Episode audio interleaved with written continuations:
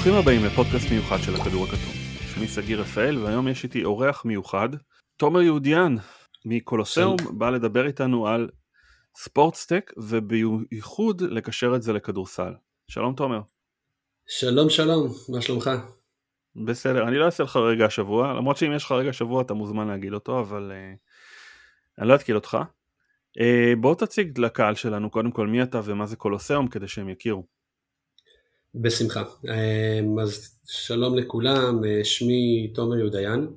במקור מירושלים, החיבור לכדור הכתום, שיחקתי במחלקת הנוער של הפועל ירושלים. אה, בגיל מאוד צעיר, בגיל 16 כבר הבנתי שכנראה אני לא הולך להיות השחקן הבא ב-NBA.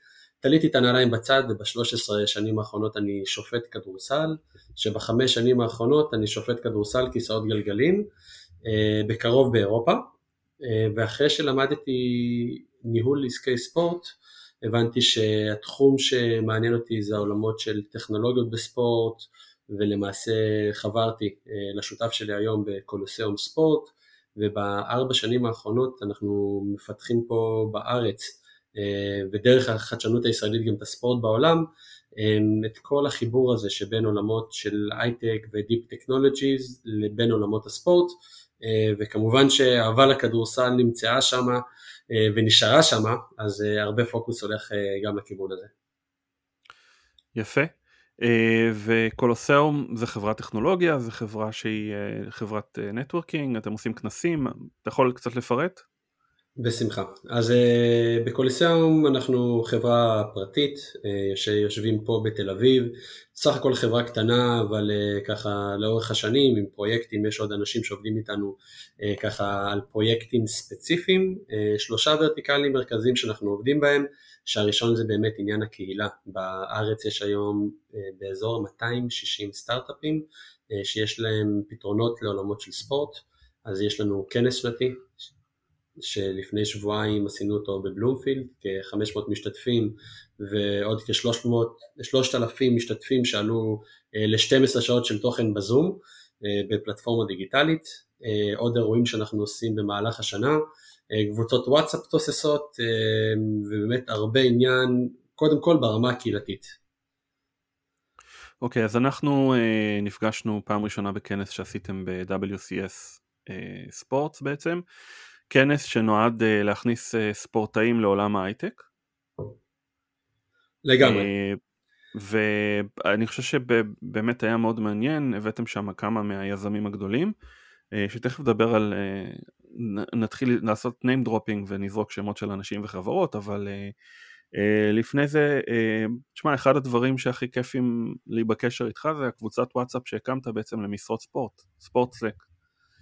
אז uh, אם uh, מישהו uh, מעוניין, אם מישהו מחפש משרה טכ- טכנולוגית בספורטסטק, איך הוא מגיע אליך, איך הוא מגיע לקבוצה?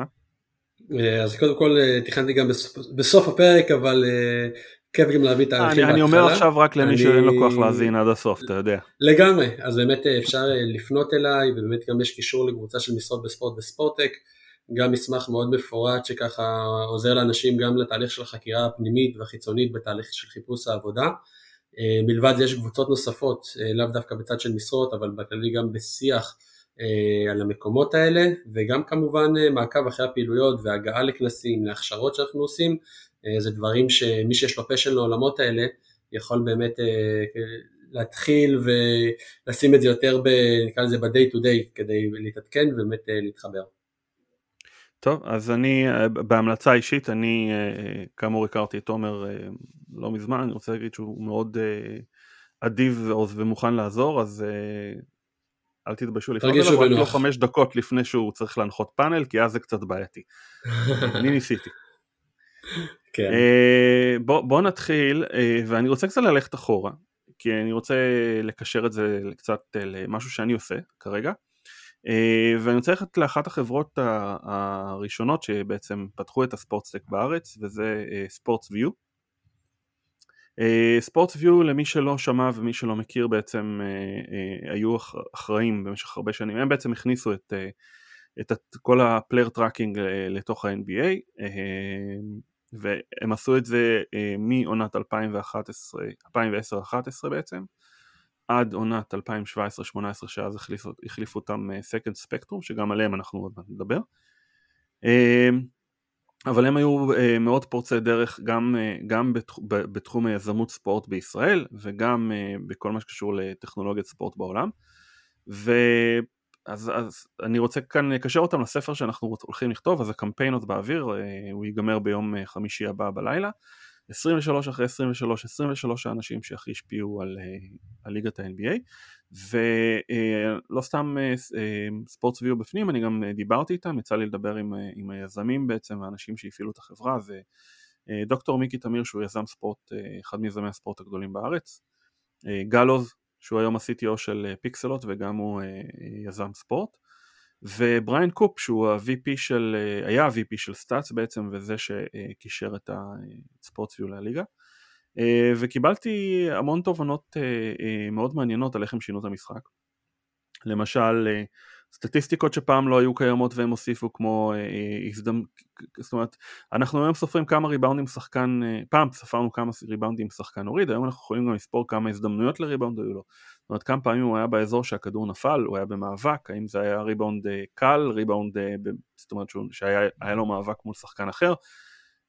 אסיסט פוטנציאלי למשל, אה, מסירה שלא נגמרה באסיסט כיוון שהשחקן שמסרו לו לא קלה, השחקן שמסרו לו החטיא.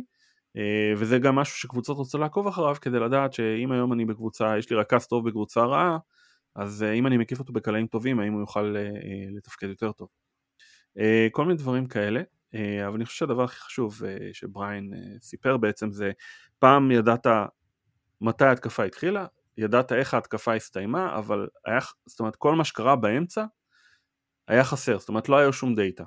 והם הוסיפו אה, המון המון נקודות דאטה באמצע, זאת אומרת זה גם אה, איך השחקנים זזים, איפה יש חסימות, כמה כדרורים היו, איפה כדור, אתה היום יכול לבדוק מיליון ואחד דברים שפעם לא יכולת לבדוק, אתה יכול לבדוק אחרי כמה כדרורים השחקן זרק, אתה יכול לבדוק באיזה מרחק היה השומר הכי קרוב, דברים שפעם היו אה, אה, אה, לא נספרים, לא נמדדים, ופעם אתה היית צריך להיות איש כדורסל מאוד אה, אה, מבין בשביל, בשביל להבין מה קורה, זאת אומרת בשביל לזהות אותם על המגרש, והיום יש לך המון המון נקודות דאטה שבעצם אה, מחשב, אנליסט ואנשים ומתמטיקאים יכולים בעצם אה, לנתח את המשחק וזה מאוד מעניין.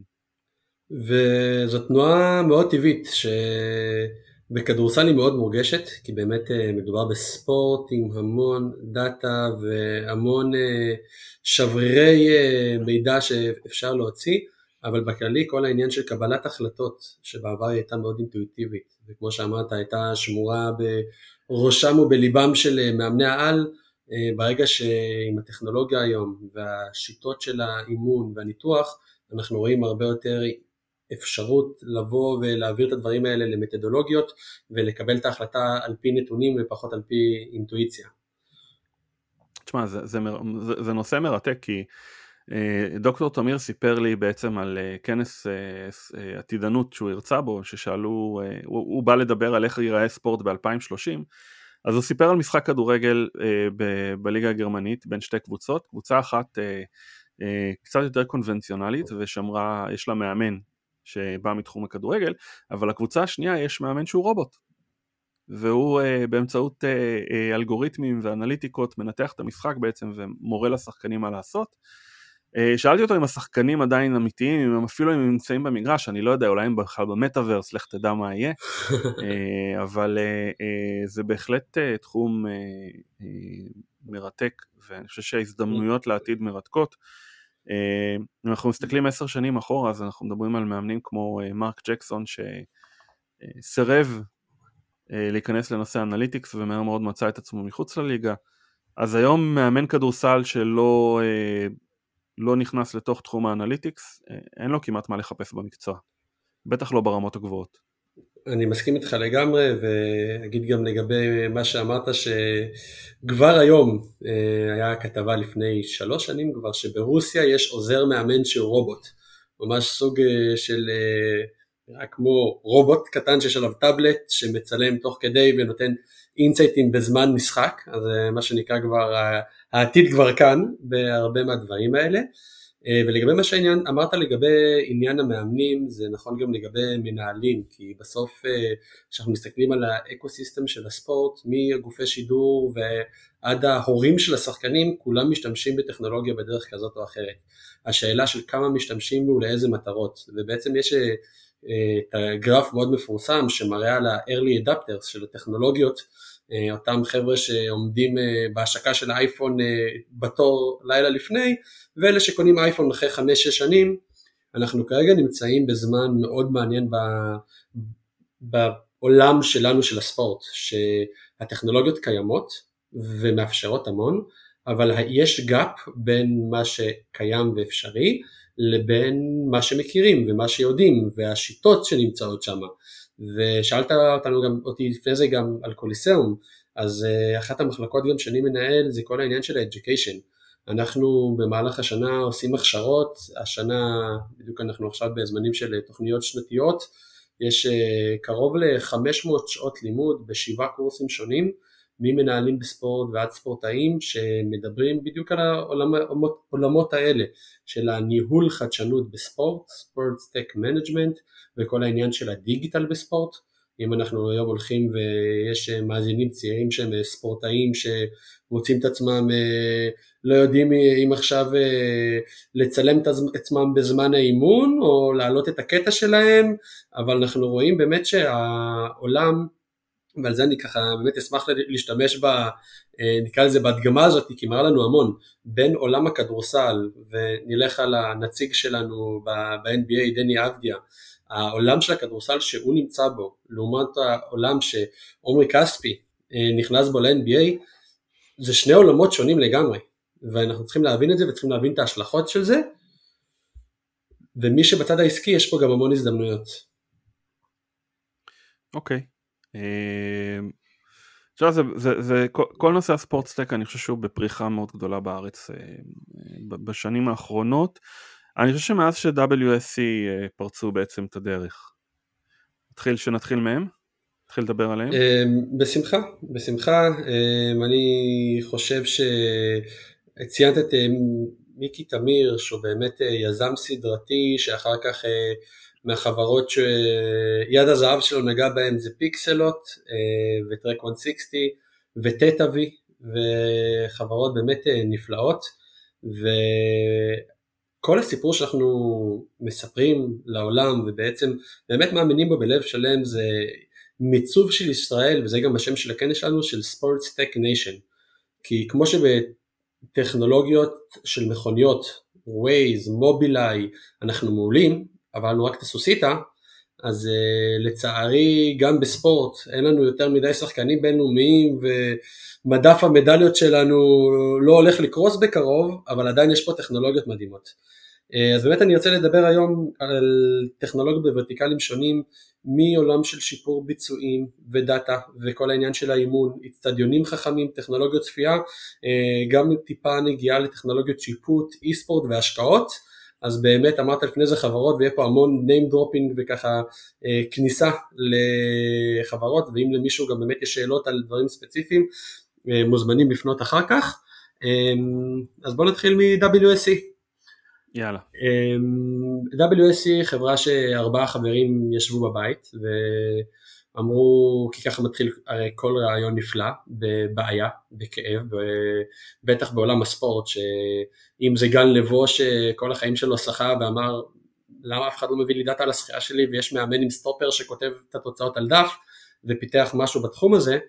אמ, אז גם הם פתחו בהתחלה כלי שהיה נועד למאמנים ועם הזמן, אה, וזה תהליך שהרבה חברות ספורטק עוברות, הבינו שהכסף הגדול אה, הרבה פעמים נמצא במדיה ובזכויות השידור, ולקחו את הפתרון שלהם, שבעצם אה, מה שהוא עושה הוא יודע להוציא את ההיילייטים של המשחק, כלומר עכשיו היה dunk של לברון, אז על פי הקהל ועל פי מערכות ככה ואלגוריתמים מתקדמים, יודעים שהיה פה איזה highlight, וממש בתוך מספר שניות מועט הם יודעים לעשות לו distribution מרמה של אה, סרטון בטיק טוק וסרטון ב YouTube בקומות שונים, בשפות שונות, ובעצם אה, אותם היילייטים שבעבר היינו צריכים המון עורכי וידאו שישבו בסוף המשחק ויוציאו איזה קטע ואחר כך יתאימו אותו לפורמט, הכל קורה בשניות. וכמו שאמרנו לפני זה, בעולם שאנחנו חיים בו, הדברים האלה הם קריטיים.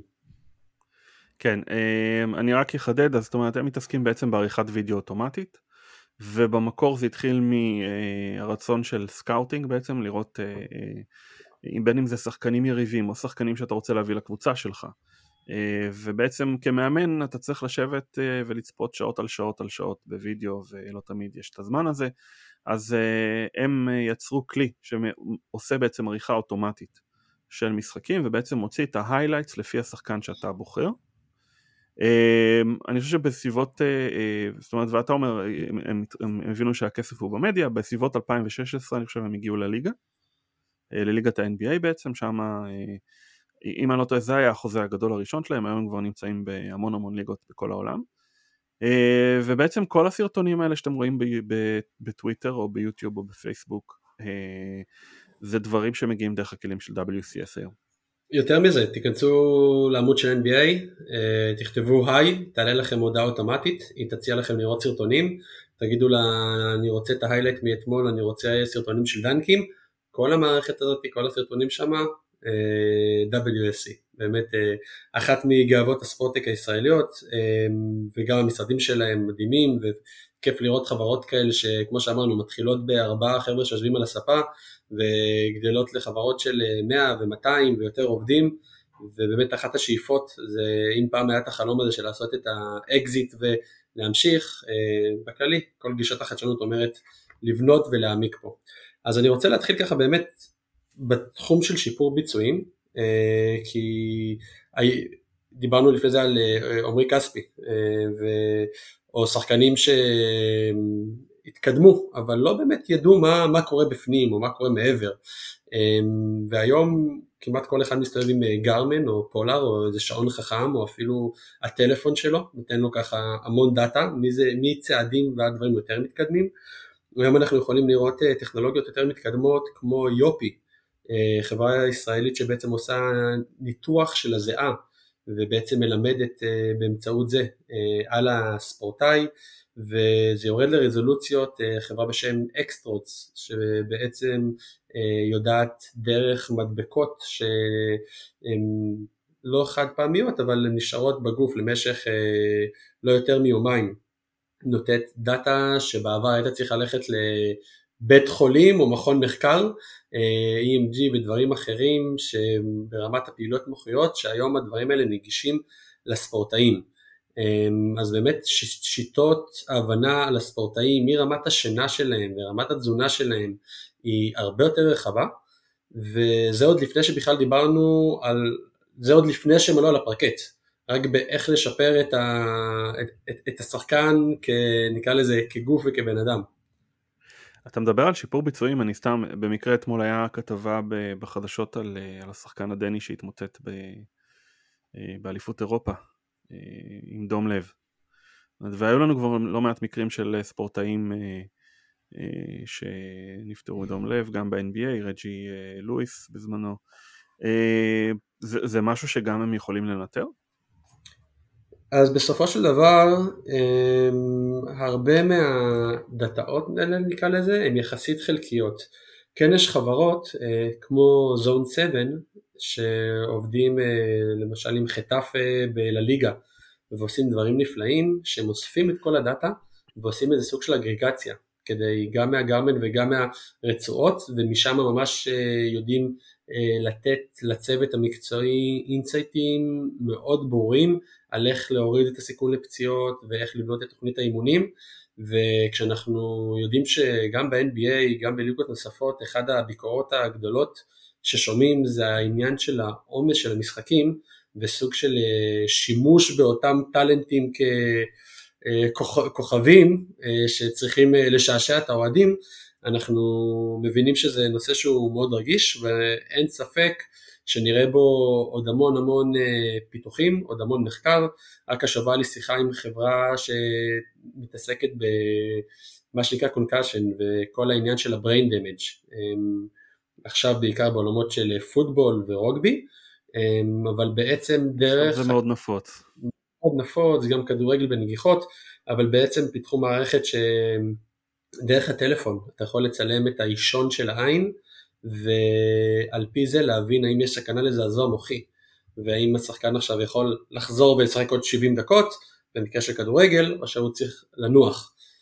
אז אנחנו רואים באמת הרבה טכנולוגיות בתחום הזה שבסופו של דבר רוצים לשפר את הספורטאים ולא רק שהטכנולוגיות האלה קיימות, אנחנו לאט לאט רואים גם uh, innovation hubs שבעצם קוראים לאתלטים לבוא אליהם. Uh, ממש בחודשים האחרונים היה המון פרסומים על לברון ג'יימס innovation center שזה באמת אחד ה...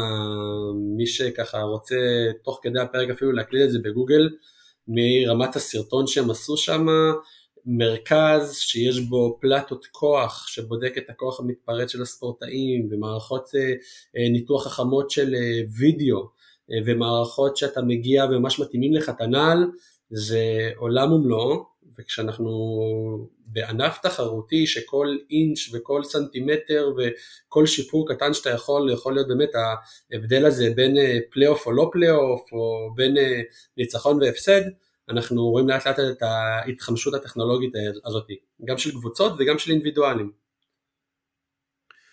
אה, כן, ללא ספק. אה, דובר אה, רבות על גולדן סטייט בזמנו, אבל אני חושב שהיום כבר כל קבוצה בליגה היא... אם היא לא עושה את הדברים האלה, אם היא לא עושה מעקב אחרי פציעות, מעקב אחרי עומסים, בדיקות רגילות ומיוחדות, זאת אומרת עושים ממש את כל הדברים האלה, אז, אז, אז זה כבר זה, זה לא שזה, זה, זה לא נותן יתרון, אבל זה, זאת אומרת, אתה כבר לא מפגר אחרי האחרים. נכון, וגם פה יש את האיכות של הצוות שלך, ויש את. כמה באמת, כי הרי הדאטה היא יכולה להיות weapon והיא יכולה להיות tool, ואם אתה לא יודע להוציא את האינסייטים המדויקים והאמיתיים, אתה יכול לבזבז המון זמן בלהבין את הדברים או לנסות להסביר אותם להדיוטים, לאותם חבר'ה של הפרקט, ולא צריכים את כל העומק של הדאטה הזאת, אלא רק את האינסייטים הספציפיים. ואנחנו מסתכלים על התחום של שיפור ביצועים, מסתכלים עליו קדימה ומבינים שמה שהולך להיות זה מה שנקרא neck up, כי לשפר את התזונה של אותו שחקן כולם יודעים, אבל לשפר את האמון הקוגניטיבי ואת קבלת החלטות אה, זה תחום שאנחנו עוד אה, שוחים פה בבריכה, בבריכה של הגדולים. אני רק בשבוע שעבר אה, הלכתי לביקור נוסף עם סטארט-אפ שאנחנו עובדים איתו בשם iBrain שהם בעצם פיתחו מערכת לאימון קוגניטיבי, התחילו בכדורגל, אתה יושב על כיסא, שמים, מחברים לך אה, סוג של אה, כובע כזה עם אלקטרודות לראש, הם התחילו בכדורגל שאתה מדמיין את עצמך בועט פנדל והשבוע אני התנסיתי בזה בעונשין, ישבתי, הסתכלתי על מסך וזרקתי 30 זריקות עונשין, כשמה שאני צריך לעשות זה גם בעצם לדמיין את עצמי זורק את הזריקה, זה מפעיל צד אחד של המוח, בעוד שהצד השני שלי על המוח שאחראי על הריכוז צריך ממש לדמיין את הכדור נכנס לטבעת ואת השקט הנפשי אמ, ועכשיו הם שוב מפתחים את הדבר הזה גם לעולמות של כדורסל, עולמות מרתקים. טוב, מעניין. תשמע, כן. יש הבדל בין לזרוק עונשין בקורסה אה, בחדר סגור, ואתה יודע, על הקו בגמר ה-NBA, זה לא אותו דבר. אה, לגמרי, ובגלל זה גם אחד מהדברים שדיברתי איתם, דיברת גם לפני זה מטאוורס, העניין הזה של ויזואליזציה, אה, ובעצם לעשות את ההדמיה של אולם מלא אנשים ורעש, אם אתה שם את זה גם ב-VR, זה משהו, כי אנחנו רואים שחקנים שקולים באימון 90 ו... ארבע זריקות מתוך מאה זריקות מגיעים למשחק ומוצאים את עצמם ב-70 אחוז ויש שם איזה משהו, יש שם איזה פער שהפער הזה יכול לעלות ביוקר ולאט לאט עם הזמן אני מאמין שהטכנולוגיה תוכל לעזור לנו קצת לגשר עליו. אוקיי, okay. מה עוד יש לך בשבילנו? אז נעבור אה, נראה לי לדבר הבא שזה יותר אה, בתחום של אה, דאטה כי היה נקרא לזה איזה מהלך מאוד מעניין ב-NBA שפתאום נהיה המון דאטה חברות שאוספות אותה, וזה ממש אה, שינה את ההתנהגות של המשחק. כלומר, היינו מה היה ביוסטון רוקטס, שבעצם הבינו שהרבה יותר שווה לזרוק שלשות מלזרוק אה, מחצי מרחק, ואז ראינו כמה דברים שקרו. א', הרבה יותר שחקנים התחילו לזרוק שלשות. אה, דבר שני, התחלנו לראות שחקנים כמו ווסטברוק או אחרים שפתאום מבינים שסופרים אותם בדאטה, מתחילים לגנוב ריבאונדים, החברים שלהם לקבוצה, ופתאום שחקנים שאולי הניצחון במשחק הספציפי פחות אכפת להם, כמו ה double double או ה triple double או דברים נוספים. וברגע שהבנו שהאופי משחק משתנה וזה נהיה יותר... אה, אה, אבל, זה, אבל זה היה כבר, זה לא חוכמה, היה לך את ריקי דייוויס ב-2003 נדמה לי, כשלברון הגיע לליגה. שזרק לסל של עצמו כדי לקחת ריבאונד עשירי ולקבל triple double, זה, זה לא משהו חדש.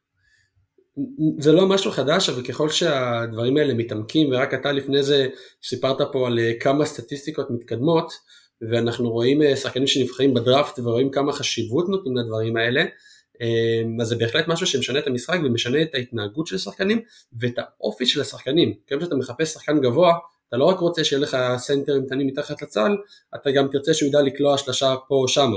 וזה כבר קשור קצת ומחבר אותנו לעולמות של scouting ו Moneyball, ואז אה, הופך את כל אחד מאיתנו, כל מי שבעצם אה, בפנטזי, אה, עם חברים, או חבר'ה בארצות הברית שבדיילי פנטזי, פתאום כל אחד הופך להיות ומחפשים את השחקן הזה שיושב על המשבצת, שבעצם יכול לבוא ולעזור להם. תשמע, בתור איש טכנולוגי אני מאוד אוהב את הרעיונות, אני מאוד אוהב את הכיוונים, אני מאוד אוהב את כל הדברים שעושים היום. בתור איש כדורסל קצת אה, אה, מוציא את הרומנטיקה של הספורט. אני מסכים איתך לגמרי. מאוד מכני.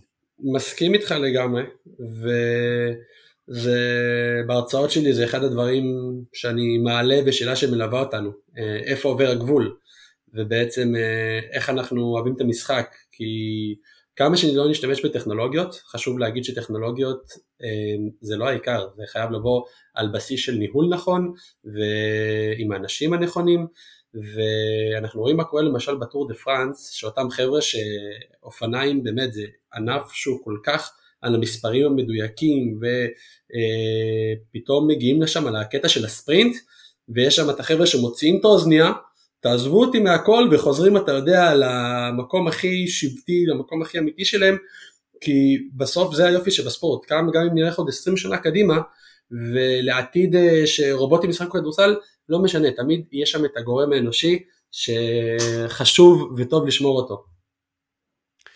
אני מאוד מקווה. אה, כן. תשמע, כשאתה מסתכל על שחקן כמו לברון, אז אה, זה לא מרגיש אנושי. זאת אומרת, אני לא, לא, לא זוכר, לא זכור לי אף שחקן שבגיל 37 היה עושה את מה שהוא עושה היום. זה, זה לא מרגיש אה, אנושי, ו...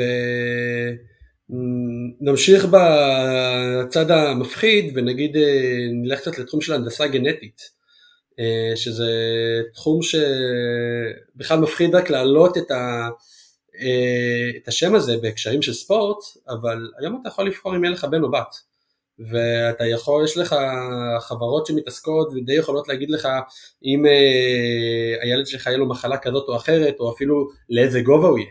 ותחשוב אם אנחנו לוקחים את הדבר הזה ואני שם פה את כל עניין הדופינג והסמים האסורים, אה, אבל תמיד אני עושה את ההשוואה הזאת בין ספורטאי באולימפיאדה שכפוף להמון חוקים, לבין איזה גולש או מטפס, שאתה יכול ליצור פה בן אדם שהוא חצי מכונה, אה, מרמה גנטית, דברים שאתה מכניס לו, ואילון מאסק וחברים שמתעסקים בניורולינק וצ'יפים שמכניסים לך למוח, אתה אומר וואו, זה כבר יכול בשלב מסוים להגיע להפרדה, היום יש לך את ה cyber olympic, שזה ממש אולימפיאדה שלמה, לאנשים שיש להם יד מכנית.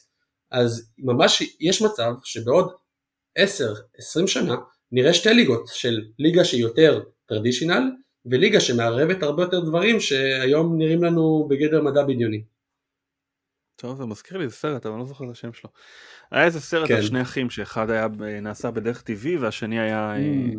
תוצר של אה, כן. העולם החדש, ההנדסה הגנטית, ואז אה, זה טוב.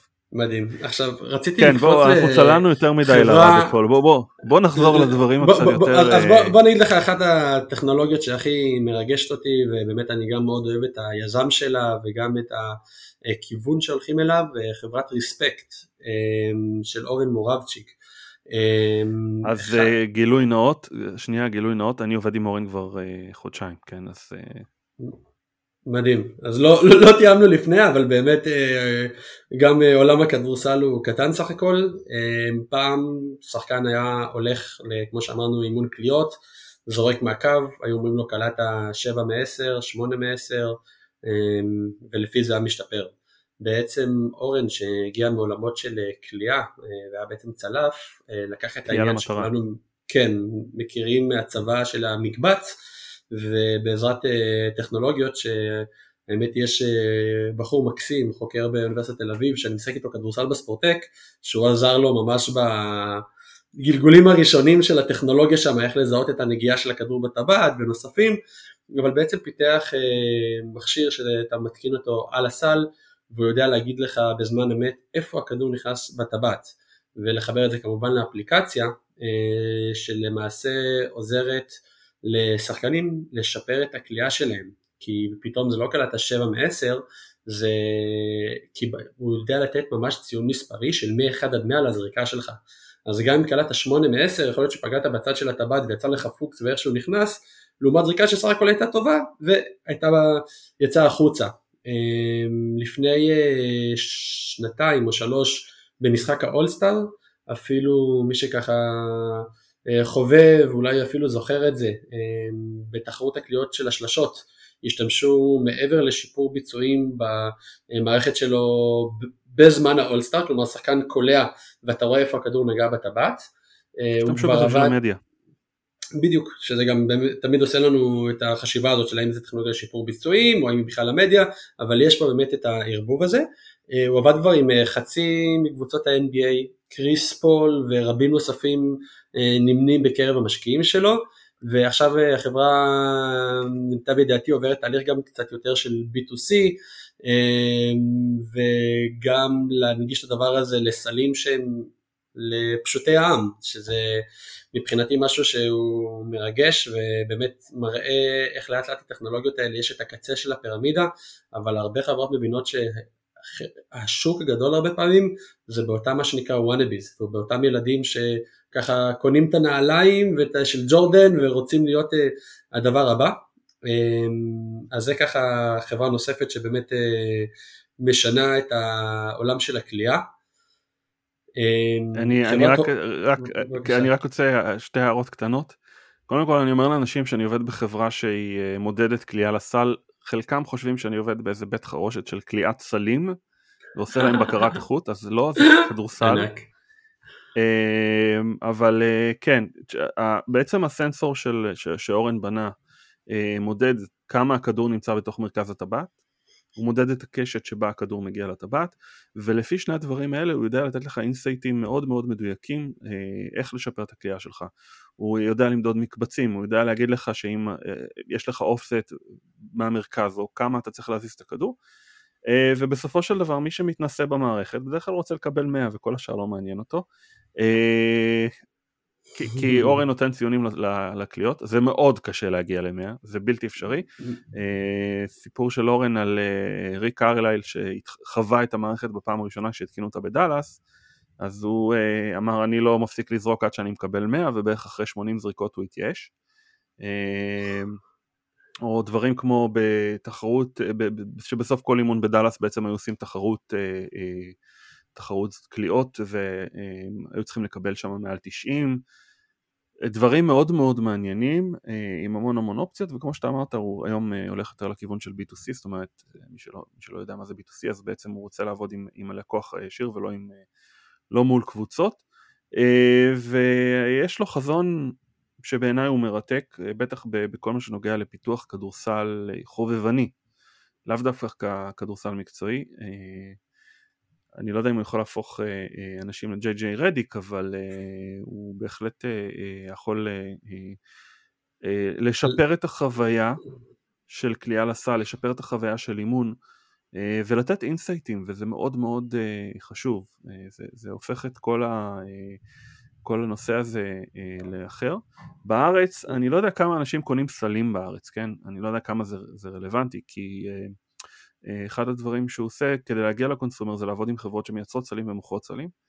אה, אני לא יודע כמה אנשים קונים סלים בארץ אז אני לא יודע כמה זה ישפיע עליהם אבל מה שכן אני חושב אה, אפשר יהיה לראות אותנו בקרוב בכל מיני ספורטקים, אנחנו אה, כרגע מסתובבים בעיקר בספורטק הרצליה, הרצליה. אחרי צהריים, תראו אותנו, אז אה, בואו לא להיבהל. אנחנו מזמינים. לא, אין כן. מה להיבהל, אתה יודע, אתם מחטיאים, אנחנו חושב... מעלים את זה ישר לרשת, לאינסטגרם, בדיוק, ו... שזה בדיוק הנקודה שאני, אני חושב, אתה יודע, היום שאנחנו חיים בעולמות של טיק טוק ורילס, המקום הזה של להתחבר לאנשים אחרים מסביב לעולם ולעשות אתגרים ולהשוות את עצמך לחבר'ה בשכבת הגיל שלך.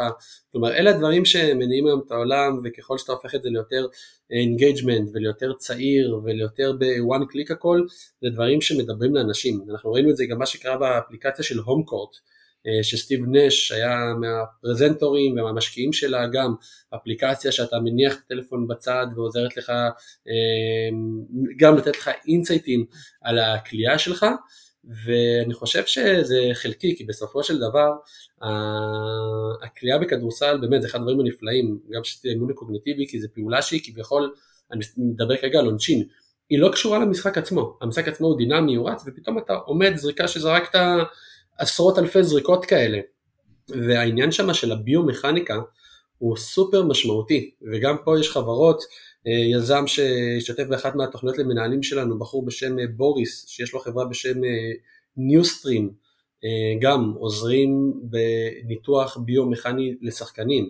כי ככל שנבין רגע את הטיפה זווית של המרפק ואת הכיפוף של הברכיים ואת הנקודות האלה, גם מהמקומות האלה נוכל באמת לשפר את, את אותם שחקנים.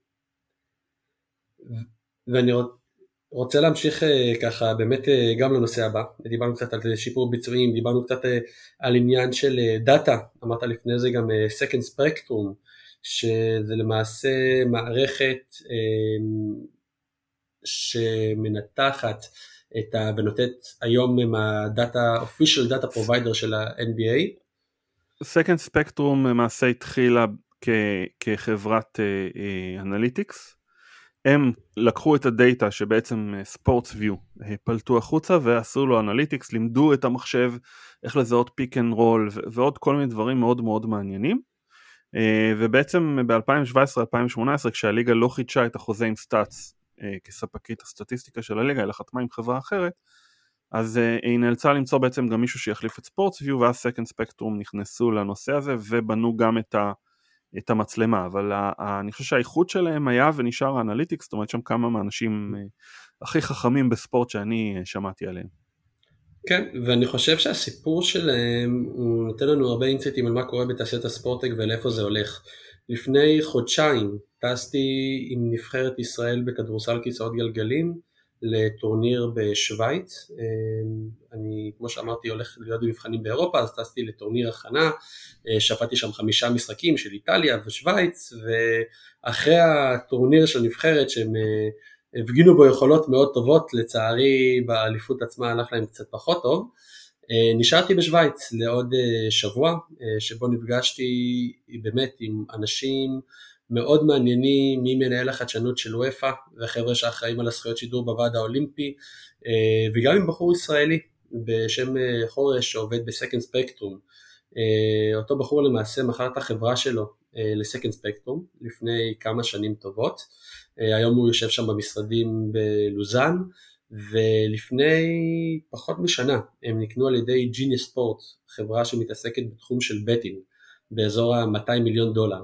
עכשיו כשאנחנו מסתכלים על התחום הזה, זה מלמד אותנו המון כמה החברות האלה שוות ואיך מסתכלים עליהן. כמו שאמרנו, אמנם יש, יגידו זה רק דאטה או רק ניתוח וזה יכול רק לעזור למאמן, אבל יש פה הרבה מעבר. בעולמות שאנחנו חיים בהם, ובאמת כדורסל זה אחד הענפים הכי מדהימים שמראים שמי שבאמת אוהב ויורד אמרנו משחק ב-2K ומחפש אה, שחקנים ל fantasy אה, ובכלל שה daily fantasy בארצות הברית גם מגלגל שם כסף ונכנס לעולמות של betting ו live betting אפשר להבין שמדובר פה בתעשייה מאוד גדולה ולאט לאט קצת כמו בים אנחנו רואים דגים אוכלים דגים יותר קטנים ולאט לאט כמו Sportradar וחברות אחרות שנהיות ממש giantים אז אה, כן. אתה, אני, זה מזכיר לי, אני פשוט דיברתי עם אה, בריין קופ אה, יום שני ואתה מזכיר לי את הסיפור שלו, שכשהוא מכר את, ה, את המערכת של ספורט ויו בהתחלה בליגה הוא לא ידע איך לתמחר אותה.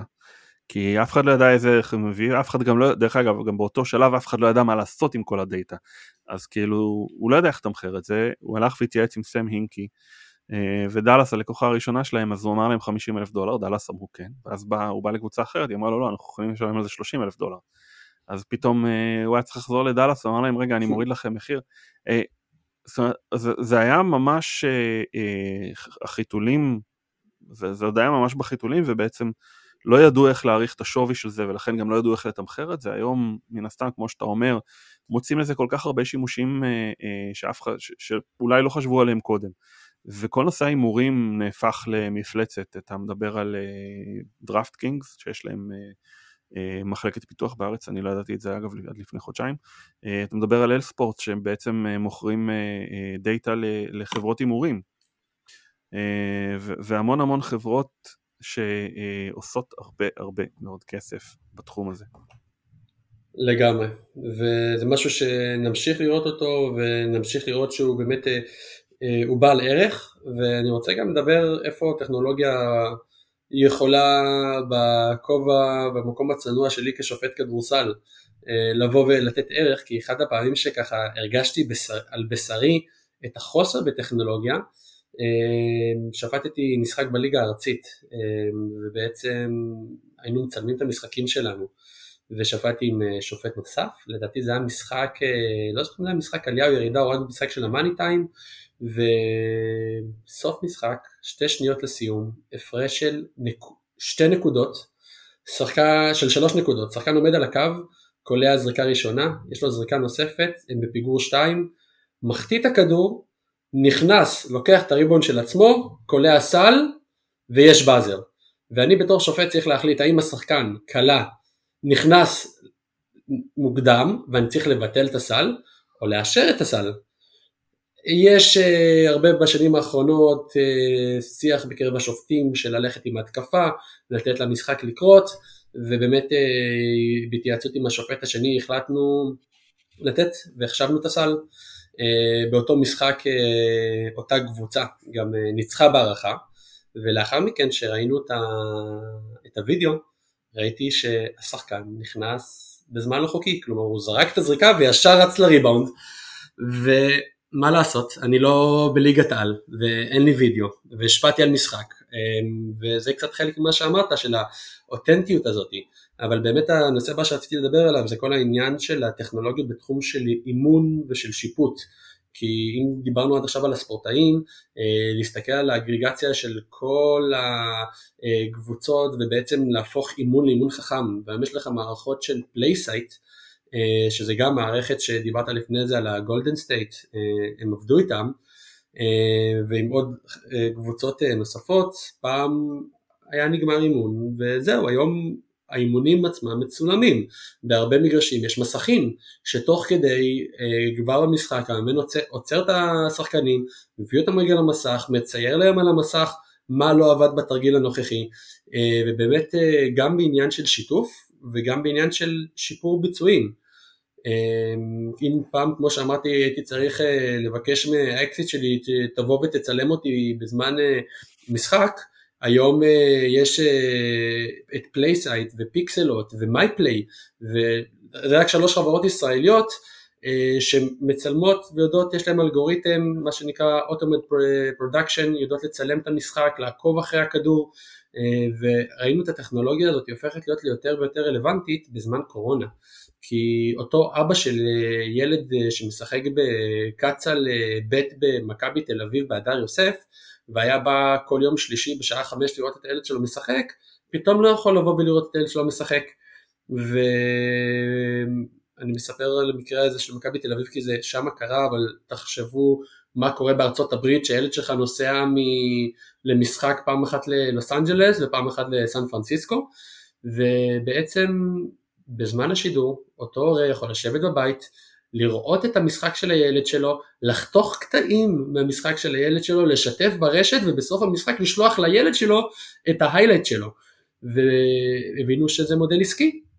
ופיקסלות גם, היום בעצם מוכרים מליגת המכללות בבתי ספר ב-NBA ועד גם אמרתי בארץ, ממש שירות להורים שרוצים לעקוב ולקבל סטרימינג של המשחקים של הילדים שלהם. אז אני, אני רק אדייק אותך בשביל המאזינים שלנו, באהבה. מי שלא מכיר את Pixellot. Pixellot למעשה מייצרים, התחילו בעצם אה, אה, כ... לייצ... הם התחילו בייצור של מערכת בעצם מצלמה שזורקת המון המון פיקסלים על המגרש ואז אה, במקום שיהיה לך שמונה מצלמות אתה משתמש במצלמה אחת ואתה יכול לעשות zoom in וזה לא פוגע באיכות של השידור כי יש לך המון המון פיקסלים והיום בעצם אה, המקום שהם הלכו אליו, שהם הגיעו אליו זה מערכת שהיא אה, מערכת הפקת שידור טוטאלית, זאת אומרת היא מצלמת, היא עורכת, היא משדרת, אה, זה, זה יכול להיות ב live, זה יכול להיות אה, לא ב live, היא מעלה את זה והם מתגאים בזה שהיום הם בעצם אה, אה, מפיקי, מפיקים הכי הרבה שעות שידור, שעות ספורט אה, בעולם, בפער אדיר מחברות תקשורת ו... שזה מטורף, וכל מצגת שלהם נפתחת במספר 1% אה, כי בעצם אחוז אחד ממשחקי הספורט שמשוחקים למעשה משודרים, שזה כולל בתוכו את כל משחקי הנשים, משחקי הילדים, וזה עוד מספר שבאמת מראה לנו את הפוטנציאל של הספורטק ולאיפה זה הולך. אמ, כן, תשמעו, עזבו פוטנציאל, קודם כל הם פתרו בעיות שאנחנו לא ידענו שהן אה, קיימות. אין יותר סיפור של אה, לא יכלתי להגיע למשחק, כאילו אתה בטלפון תתחבר. זה אצלך בטלפון אתה לא, אתה לא צריך לבוא אה, פיזית. אין יותר בעיות, זה, הם, הם יצרו בעצם איזשהו אקו סיסטם חדש לחלוטין שמשנה את עולם הספורט, וזאת בעיניי החדשנות הגדולה של אה, חברות כמו פיקסלות וכאלה. כן, וגם ברמה הכי בסיסית, אותו ילד שכלה אה, סל מחצי מגרש, יש לו את זה, אני שבוע שעבר שפטתי משחק בליגת העל בכדורסל כיסאות גלגלים בספיבק, ואחד השחקנים שהוא גם בנבחרת ישראל, בחור בשם אה, דותן, לוחם שייטת לשעבר, באמת, בן אדם מאוד, ושחקן מאוד מרשים, יש שם סרטון שלו, יורדים לו מחצית וקולע זריקה מהחצי על כיסא גלגלים עם יד אחת, פתאום קיבלתי את זה בוואטסאפ, אפילו לא ידעתי שהמשחק מצולם, ואמרתי איזה כיף שהדבר הזה נשאר ולא רק נשאר לי שם בראש. אמ, וכשאני מתחבר באמת לתחום הזה של הטכנולוגיות שיפוט, אז גם כשופטים, היום אנחנו אה, אני יכול להגיד שכשופט אחת השריקות שהיא הכי הכי קשה ובליגות, אה, גם בליגות שמותר לך לבוא ולבדוק האם השחקן דרך על הקו או לא דרך על הקו, זרק בזמן, לא זרק בזמן, כלומר לנו כשופטים יש אה, גם במבחני חוקה על מה מותר לבדוק בווידאו ועל מה לא, ועדיין יש דברים שגם כשאתה לוקח ועוצר את המשחק לשתי דקות, פגעת ברצף, הולך שופט מסתכל על איזה חוץ שהוא עמד מטר ממנו וגם בווידאו לפעמים ממש קשה לראות את זה, אז uh, סתם דוגמה, ההוקאי, אותה חברה שעושה בטניס וקו השער, פיתחו מערכת שאתה ממש יכול ברגע לראות מי הוציא את החוץ. אה, זו טכנולוגיה אחת uh, לשופטים, טכנולוגיה נוספת, אני הייתי במשחק של הפועל ירושלים נגד מכבי תל אביב, לדעתי זה היה לפני שנתיים, וברבע הרביעי היה שני אירועים שהיה ספק goaltending, ספק לא, עומר אסתרון, שהוא שופט אה, אחד המוכרים בארץ, מעביר גם את כל קורסי השופטים, פעמיים הלך למוניטור, אתה מסתכל אחרי זה בטלוויזיה, ואתה לא מצליח להחליט האם הכדור היה בירידה או לא בירידה. עכשיו, מה שלנו קשה להחליט, בטח שופט, ואני יכול להגיד מ, אה, עם דופק שהוא 200, וכולם על הראש שלך, ואלפי אנשים מחכים להחלטה שלך, אבל אם יש שם, אני לא מדבר שיחליפו אותנו, לא את המאמנים ולא את השחקנים, אבל יהיה כלי, טכנולוגיה שתומכת החלטה, אה, זה יכול באמת אה, משהו להיות מעולה ולעזור לכל התעשייה. כמו שאתה מדבר בעצם על טכנולוגיות שיפוט, אה, גם שוב הסיפור של בריין קופ זה שהם בעצם פעם ראשונה שהמערכת של SportVU נכנסה לפעולה היה במשחק 3 ב finals ב-2009, משחק 3 באורלנדו שנגמר בחסימה מפוקפקת של אה, דווייט האווארד אה, שקיבל שריקה ל goaltending והמערכת של SportVU הוכיחה שהכדור באמת היה אה, מתחת לשיא הגובה שלו, זאת אומרת היא הוכיחה שהשריקה הייתה נכונה. ודרך אגב זה אחד, הדבר, אחד הדברים שמאוד מפליאים אותי שאין היום איזושהי מערכת טכנולוגית שיודעת לזהות goaltending כי זה משהו שהוא יחסית פשוט לזהות אם הכדור בשיא הגובה או לא אבל אה, לא משתמשים במערכות שמצלמות, אני לא יודע אולי בעתיד. אם, אם יש לכם רעיון טוב אז תשלחו. אני רוצה להתקיל אותך, אתה מדבר על זה שאתה שופט, אז בוא רגע נדבר על כדורסל, נחזור רגע לכור מחצבתנו. אתמול משחק בין הלייקרס וסקרמנטו, הלייקרס מובילים בחמש נקודות, שחקן של הלייקרס עומד על הקו, זורק. כדור פוגע בטבעת, שחקני הלייקרס לא נלחמים על הריבאונד, בעצם חוזרים אחורה. דיארון פוקס נותן לכדור לקפוץ למטה, זאת אומרת הכדור פגע בטבעת, קופץ על הקרקע וכדי שהשעון לא יתחיל לרוץ הוא לא תופס את הכדור. אממה, במזכירות החליטו שכן להריץ את השעון. אז דיארון פוקס אה, אה, מצביע על השופטים, שופטים עוצרים את המשחק, אבל, אה, ואכן הם, הם מתקנים את המזכירות שהשעון לא היה אמור לרוץ, מחזירים אותו אחורה, אבל מכיוון שדיארון פוקס לא נגע בכדור, אין possession. זה הולך לכדור ביניים, שהלייקרס זוכים בכדור ביניים בעצם ומכריעים את המשחק. אה, אחד, היו פה המון טענות על השיפוט, זה היה, אה, כאילו זה מקרה כל כך הזוי שאתה בכלל לא יודע מאיפה להתחיל. אבל אה, למיטב הבנתי אם אין possession, זאת אומרת הם לא יכולים להעניק את הכדור לאחת הקבוצות, לא משנה שהוא בוודאות היה בצד הזה. אז אני אגיד שכדורסל ובשיפוט יש לנו את החוקה, יש לנו את הפירושים לחוקה ויש לנו המון תחום אפור. גם לנו השופטים יש אה, הרבה הסתלבטויות שלפעמים במבחני חוקה בתחילת שנה אתה מקבל שאלה שחקן זורק לסל בסוף הבאזר הכדור נוגע ברצפה קופץ אתה יודע סיטואציות שאתה אומר אין סיכוי שזה יקרה אה, לפי קודם כל מה שאתה אומר זה נשמע לי שהם קיבלו פה החלטה נכונה אה, כי ברגע שאתה רואה שהשחקנים עוצרים את המשחק גם אם אין הילה לעצירה זה כמו שקורה להרבה פעמים שיש באזר במשחק. אז הרבה פעמים אתה מסמן להם תמשיכו תמשיכו. אבל אם אתה רואה שזה שם את אחת הקבוצות בנחיתות אתה עוצר. וברגע שהם עצרו ממה שזה נשמע אז באמת גם אם כולם יודעים שזה פוזיישן שלו אז uh, היה להם את המקום של קבלת החלטה. האם ללכת עם מה שכולם ראו ויודעים או על משהו שהוא טיפה יותר נקרא לזה על הנייר המון רגישות אה, המון מקרים שקורים בפעם הראשונה וזה מה שיפה במשחק הזה, שאתה משחק אה, מאות מיליונים של משחקים ועדיין יש בהם אירועים שאף פעם לא קרו. אף פעם לא חשבת שהם יכולים לקרות. לגמרי. בוא, בוא, בוא נמשיך, אז, אנחנו קרובים הם, לסיום. מעולה, אז באמת דיברנו עד עכשיו בעיקר בצד שעושה ספורט, דיברנו גם על מקצוענים, דיברנו גם על חובבנים, ואני רוצה רגע לדבר על אותם חבר'ה בבית כי רוב האנשים בעולם יותר צורכים ספורט. וצריכת הספורט מתבצעת בשני מקומות עיקריים, שהראשון זה באיצטדיון והשני זה בבית. ואני רוצה לדבר קודם כל על עניין של טכנולוגיות אה, צפייה, כי בסופו של דבר אנחנו רואים אה, מהפכה ענקית שקורית בתחום הזה, ה-NBA ללא ספק הם אחד מארגוני הספורט המובילים בעולם, ה-NBA של הליג פאס, NBA TV ועוד אפליקציות כאלה ואחרות שבעצם אה, מאפשרים לנו חוויית צפייה הרבה יותר עשירה, הרבה יותר, פרסונל, הרבה, הרבה יותר פרסונלית, אז uh, זה דבר אחד. מלבד זה גם השידור עצמו, um, ראינו את זה ב, באולימפיאדה גם, ו-NBA היו הראשונים לאמץ, אבל חברת ריפליי נקנתה על ידי אינטל ב-175 מיליון אה, ולימים ככה נכנסו ל-NFL ולליגה ול-NBA ולליגות נוספות ובעצם על ידי רשת מצלמות אה, מאוד רחבה, מאוד יקרה, מרשתים את המגרש ויודעים להוציא וידאו ולומטרי, כלומר וידאו ב-360 מעלות שברגע שאתה רואה עכשיו אה, את אמרנו רק לברון, אפשר גם לזרוק שמות אחרים אז אם בא לך ככה אה, לגוון. בטוח מי שראה שידורים מהאולימפיאדה זה, זה הוא ראה שימוש כן, מאוד, ס... מאוד כיפי בזה. שחקן אה, מטביע באמת רואים אותו פתאום באיזה 360 זה מוסיף אה, לזה עניין.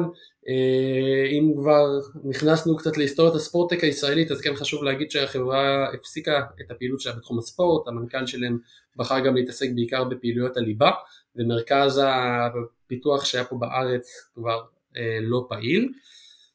אינטל, אה, אינטל הגלובלית החליטה שהיא מפסיקה להתעסק בדברים שהם לא בתחום הליבה שלהם אה, וריפליי אה, היו אחת החברות שסבלו מזה ולמעשה הם פיזרו את החברה. לגמרי, אבל באמת הם מדגימים לנו על אותו עניין שאנחנו מבינים שהטכנולוגיות משתפרות ואיתם אנשים רוצים חוויה שהיא עוצמתית, שהיא פרסונלית, שהיא כאן ועכשיו. יש חברה שנקראת BT ספורט, BT ספורט בעצם אפשר להגיד לזה, שואפים לשנות את כל חוויית הצפייה שלנו, בין אם זה אנחנו עכשיו יושבים בבית ויש גמר פלייאוף ואנחנו יכולים אה, לשים את משקפי ה-VR ולהרגיש איך זה להיות אה, בשורה הראשונה לפרקט ולשמוע את הרחש של הנעליים על הרצפה ואת השריקות של השופט באוזן. אה, צפייה ב-AR, אם הקודם זה מציאות רבודה שאתה נכנס לתוך האיצטדיון, מציאות רבודה למעשה מאפשרת לנו לשבת עכשיו בחדר ישיבות, לשים משקפיים לא, שמשאירים אותנו עדיין בחדר ולראות על המשטח מסוים, זה יכול להיות שולחן ישיבות, זה יכול להיות אה, רצפה, את המשחק עצמו, אה, עם המון דאטה, אה, ועוד דבר שאנחנו הולכים לראות, זה גם העניין של הפארטי וואץ', כלומר אה, אנחנו רואים משחק וגם אם אני בבית עדיין היה נחמד לי לראות את החברים שלי בצד ימין של המסך ושאני יכול לדבר איתם תוך כדי משחק אז זה כבר טכנולוגיות שקיימות וכבר טכנולוגיות שנמצאות. זה, זה ינוצל לרעה, אני רואה את זה. לי אין חברים, אבל אני אשמח לראות את המשחק עם אה, מייקל ג'ורדן ושקיל אוניל בצד, אתה יודע. לגמרי, אז גם זה אפשר לעשות. סלבר, הסלבריטאים הולכים לנצל את זה לרעה, אני חושב שזה... ככה אני רואה את זה. בדיוק, ואפרופו טכנולוגיות צפייה, אז יש אה, אה, שחקן כדורסל כיסאות גלגלים, תומר יצקן, שבעצם מפתח מערכת שהרבה חבר'ה יש להם המון ביקורת על אותם שדרנים או פרשנים שכבר קשה להם לשמוע, אז בעצם מערכת שמאפשרת לך לראות את המשחק ולשמוע קומיקאי כזה או אחר שמשדר את המשחק, או מפורסם כזה או אחר, או סתם מישהו שאתה מעריך את הדעה שלו. אמ, או מישהו שפתח את הכדור הכתום. ובא לו משחקים. כן. אה, אבל לא נותנים לו. אמ, באמת אה, שם אני מוכן אני מוכן אני מוכן להשקיע. נעשה את החיבור לתומר.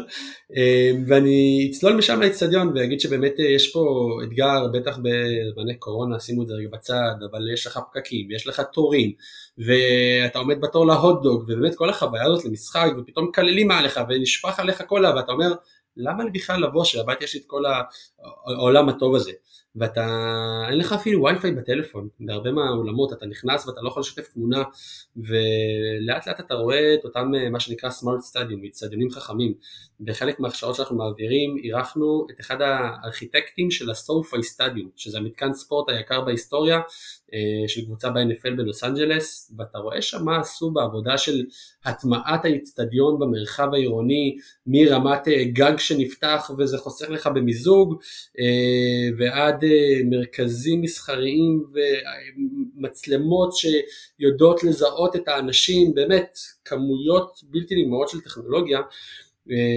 ואני אגיד גם שאנחנו עכשיו מלווים חברה ישראלית על תחום של 5G, בעצם הדור הבא של האינטרנט, באצטדיוני ספורט, כי המון מהטכנולוגיות שדיברתי עליהן, הרשתות היום לא מאפשרות את זה, אבל ברגע שאנחנו רואים שגם ה-5G, שזה בעצם הרשת הבאה, היא משהו שהוא יכול גם להיות מותקן נקודתי פר איצטדיון, זה משהו שישפר את כל החוויה שלנו מרמה של שידורים ברמה מאוד גבוהה ועד כמו שאמרתי שידורים במציאות רבודה אה, וככה במציאות אה, מדומה אה, וכן אני מאמין שתמיד אנשים ירצו להגיע ומחירי הכרטיסים בטח בליגות הגבוהות ימשיכו לא להיות לכל כיס.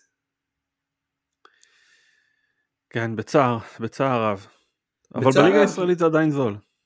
נכון, אה, בליגה עדיין יש אפשרות, יש לך את הליגת נשים בארץ, אה, שגם המון ליגות שמנסות לראות איך הן מעלות את ההשתתפות, אבל מה לעשות שהדור הצעיר היום פחות אכפת לו די משעמם אותו לראות 0-0 בכדורגל או משחק רגיל בכדורסל שב-2K הוא משחק משחק שנגמר 100. 0-0 בכדורגל גם לדור היותר מבוגר כמוני זה כבר לא, לא אטרקציה. נכון אבל שיש לך גם 5-0 לא מעניין אותי אבל לא משנה. בדיוק אבל שיש לך Rocket League ויש לך League of Legends ויש לך כל כך הרבה משחקים שמרגשים את הדור הצעיר אנחנו רואים את, אה, את NBA שעשו NBA 2K League ופיבה שפתחו גם ליגה אה, בין מדינות ואנחנו רואים גם את תחום האי ספורט אה, משגשג לו ולראות כדורסל וירטואלי באולימפיאדות הבאות זה משהו שהוא בכלל לא בגדר מדע בדיוני. אני, אני לא מצליח להבין את זה, כאילו יוטיוב מן הסת... הווידאו, הווידאוים הכי גדולים ביוטיוב בתכלס זה וידאוים של, של אנשים שמשחקים משחקים. אז, אז מן הסתם התחום של האי ספורט אבל אני אישית לא מבין, אני, אחזיר, בדיוק, אני אחזיר אותך 30, אני יורד לך 30-40 שנה ואז הדור הצעיר יהיה באמת אה, הבנה, אבל אין מה לעשות שהם נולדים לתוך עולמות של Twitch ולעולמות של אה, YouTube בלייבים והחיבור שנוצר להם לאותו גיימר שמשחק, אם בכדורסל אתה רואה דונצ'יץ' שאתה מת עליו, אבל הוא עלה סטורי לפני המשחק ובסוף המשחק הוא אמר שתי מילים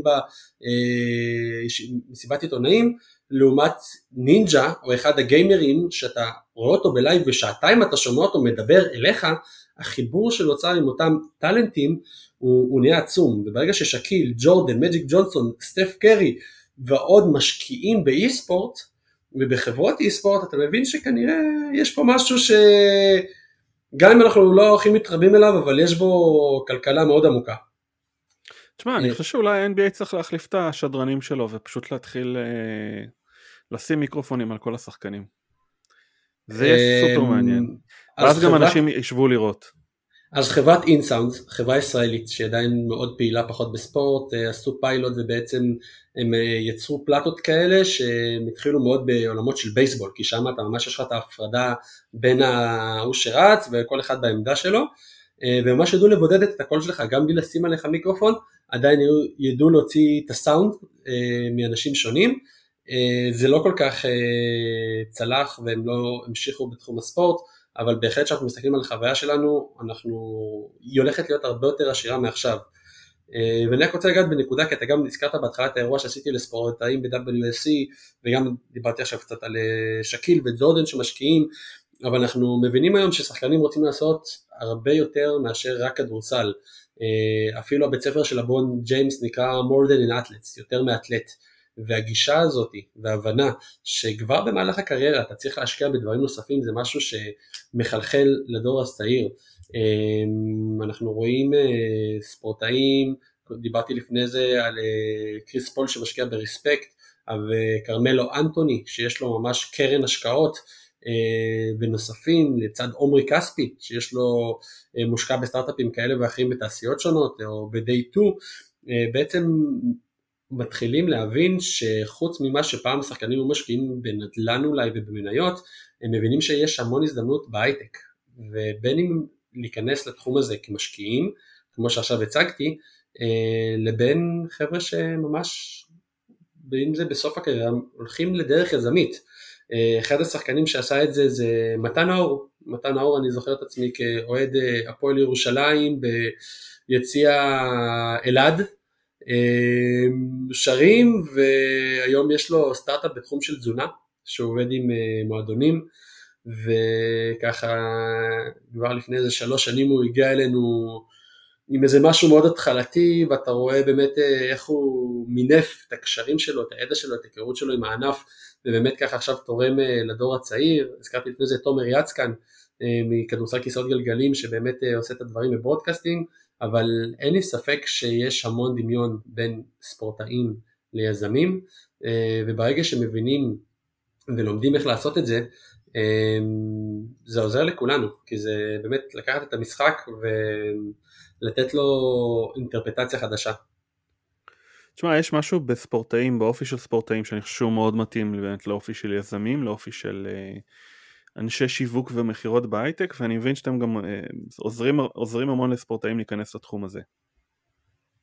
כן, אה, בקורס אה, שאנחנו עושים בשיתוף ארגון השחקנים, הוא התחיל רק עם שחקני כדורגל, ובאמת השנה יש לנו שתי שחקניות מנבחרת, בכדורסל, מנבחרת ישראל, דניאל רבר ונוגה פלג פינץ, וספורטאים אולימפיים שבעצם באים וקודם כל לומדים את השפה הזו כי זו שפה שלמה.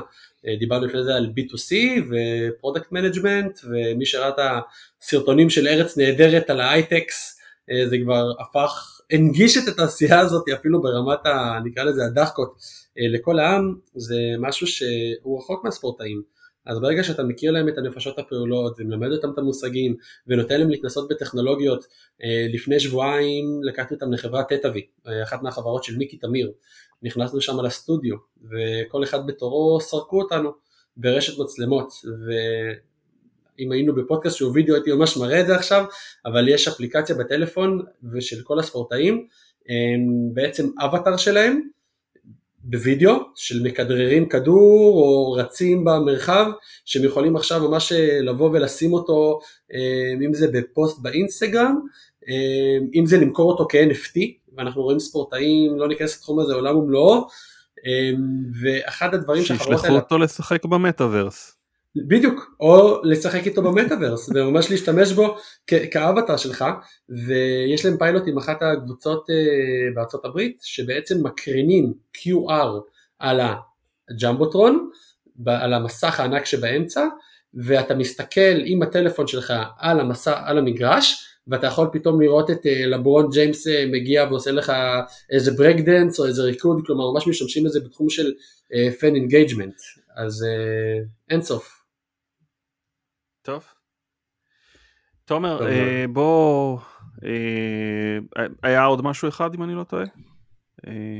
זהו, זה כל הנושאים, אבל באמת אנחנו יכולים לראות גם את ה-NBA עושים את ה-Launchpad, שזה תוכנית מיוחדת לסטארט-אפים, כלומר אנחנו רואים גם את הארגונים עצמם מתחילים לאט לאט בשנים האלה להבין שמעבר לסטארט-אפים שדופקים להם על הדלת בלי הפסקה, או חברות כמונו בקוליסאום שאנחנו עושים תוכניות לסטארט-אפים או ייעוצים לסטארט-אפים וגם ייעוצים לארגוני ספורט ויוצרים את הגשר, המחלקות של ה-Chief Innovation Officer בתוך מנהל חדשנות בתוך ארגוני ספורט זה משהו שבאמת uh, מתקדם ומתעצם לו uh, ורק אני אגיד לסיום שבאמת אם... וזה משהו האלה... שדרך אגב אפשר ללמוד בקולוסיאום. בדיוק, אז אם הדברים האלה מעניינים מישהו אה, בין אם זה לבוא לאירועים שלנו ובשנה הקרובה באמת אירועים בנושאים שונים ומגוונים, בין אם זה הקורסים שלנו אה, או סתם להתייעץ איתי כמו שאמרנו בהתחלה על קריירה בתחום הזה, על מיזם כזה או אחר שיש לכם, אה, באמת בשמחה ובאהבה, האג'נדה שלנו שאנחנו פלטפורמה ושאגוד קרמה והחיבורים האלה בסוף עוזרים לכולנו גם ברמת האינדיבידואלים גם ברמת הספורט. אה, ומי ייתן שבעוד אה, כמה שנים נוכל כבר לראות את הפירות ברמה של אה, יותר ספורטאים בליגות הבכירות וברמה של הישגים כמדינה וברמה של שוב אולימפיאדה וכדומה. הלוואי, הלוואי, אני לא אופטימי אבל הלוואי. אה, אז אני רק רוצה לחדד בעצם, אה, לא רק ספורטאים יכולים לבוא ללמוד אצלכם, זאת אומרת בעצם כל מי שמתעניין בתחום של ספורט אה, וטכנולוגיה, בקשר בין ספורט וטכנולוגיה, בין אם זה קורס בניהול חדשנות או קורס ב analytics נדמה לי? כן, קהלי יעד שלנו זה מנהלים בספורט, מאמנים, ספורטאים, ובלי קשר אני גם מרצה באוניברסיטת בן גוריון, למדתי שם ניהול עסקי ספורט וחזרתי אחרי שנתיים, יש לי שם קורס על חדשנות ויזמות בספורט, בקריית אונו ועוד קורס שעשינו בווינגייט, שזה המסלול הכי עמוק בעולם ל sports tech management, 240 שעות, שישה קורסים, שמה שדיברנו בשעה האחרונה זה מה שאנחנו מדברים שם 240 שעות. אז אה, אבל כיף. קצת יותר. קצת יותר. אתם כאילו מרחיבים קצת. אבל פחות על כדורסל, שזה, שזה מה שהיה לי פה הכי כיף, אני חייב להגיד לך. איפה, איפה מוצאים את קולוסיאום? איפה מוצאים אותך? איפה, קולוסיאום ספורט באינטרנט, ספורט סטייק לאברס זה בפייסבוק, אה, בנוסף אה, יש לי כזה לינק טרי שיש בו את כל הכישורים הרלוונטיים לדברים, אם יש תיאור לפרק או משהו אפשר להוסיף שמה. וסך הכל אני יכול להגיד שאנחנו עושים הרבה ומדברים מעט, אז אם העולמות האלה מעניינים אתכם בטרם שמעתם עלינו, אמ, אז אנחנו יודעים, וגם בשנה הקרובה אנחנו יודעים שצריך לתת עוד פוש בצד, ה, בצד הפיארי, אבל יש גם משהו כיף אה, באמת בלעשות את זה, גם אם זה מאחורי הקלעים. תומר, היה לי uh, תענוג uh, לדבר איתך וחידשת לי המון, אני מקווה שגם למאזינים שלנו. וזהו, אה, מצאתם אה, משרה בספורטטק, אז אני אתן לכם את מספר חשבון הבנק שלי, אני לוקח משכורת, אה, חצי משכורת ראשונה, קצת פחות מחברת השמה. זהו. מעולה, אז באמת תודה. המון תודה והיה פה תענוג ובאמת כיף לראות את כל העשייה מסביב לכדורסל ועם כמה שאתה אומר שאתה טכנופוב ובדור הישן עדיין אתה עושה הדסטארט שזה משהו שהוא טכנולוגי, איך שלא תהפוך את זה. אל, אל תהפוך אותי לטכנופוב. קודם כל אני אה, איש הייטק, כן? אני עבדתי אה, בחברות קצת יותר מסורתיות. יש ספציפית דברים שמפחידים אותי. המטאוורס הזה זה מפחיד אותי ואני וזה אולי ראיתי את מטריקס קצת יותר מדי פעמים, אני לא יודע, יכול להיות שזה משם, אבל זאת אומרת יש פה דברים שהם... אולי אני סתם זקן ארגן, אני לא יודע, אבל יש פה דברים שהם קצת מרגישים שהם הורסים. זאת אומרת, דיברנו על רומנטיקה בספורט, אני לא רוצה לראות משחק כדורסל של רובוטים, אני לא... פחות מעניין אותי לראות משחק כדורסל של אי ספורט, אבל, אבל אני מבין את האפיל, אבל נניח לראות משחק כדורסל של רובוטים זה משהו שאנחנו הולכים אליו למען זה, זה לא כזה רחוק, לראות נכון, רובוט מאמן, אה, אבל אני גם מאוד לפני... אוהב את החיבור האנושי, את האופי האנושי של הספורט. גם לפני 15 שנים הם מספרים לנו על אייפונים ושכל העולם יהיה בכף יד שלנו, זה יכול אה, להישמע מפחיד, אה, וזה בעצם דברים ש, שנכנסים ומגיעים. זה שאני מתעסק בטכנולוגיה לא אומר שאני תומך בהכל ותמיד אני גם בכל מקום שאני נותן גם תמיד את הצד השלילי אה, ואת ה-dark side of the moon אבל כן אנחנו מבינים שזה של המשחק ובסוף הכלכלה והעניין הכספי פה מניע הרבה דברים והטכנולוגיה יוצרת המון הזדמנויות. ואנחנו נוכל להישאר בחלקה שלנו עם הסיפורים הקטנים ואנשים שבאמת אה, הופכים את ה... את הרגעים האלה של הכדורסל אה, לגדולים, אותו נעל של זיון וויליאמס שנקרעת, שלא משנה כמה טכנולוגיה תשים בחומרים, פתאום מתפוצצת לו נעל וזה הופך ויראלי ודברים אחרים. שזה יהיה רק הנעל, אה, לצערי זיון וויליאמסון אה, זה, סיפ... זה נקודה כואבת. תודה רבה תומר. היה לי ממש כיף. תענוג גדול. שנהנתם להאזין לנו. אה, ואם אה, תצביעו בידיים וברגליים ובהאזנות אז לא יודע, ראינו את זה שוב. יאללה. תודה רבה, היה תענוג. ביי.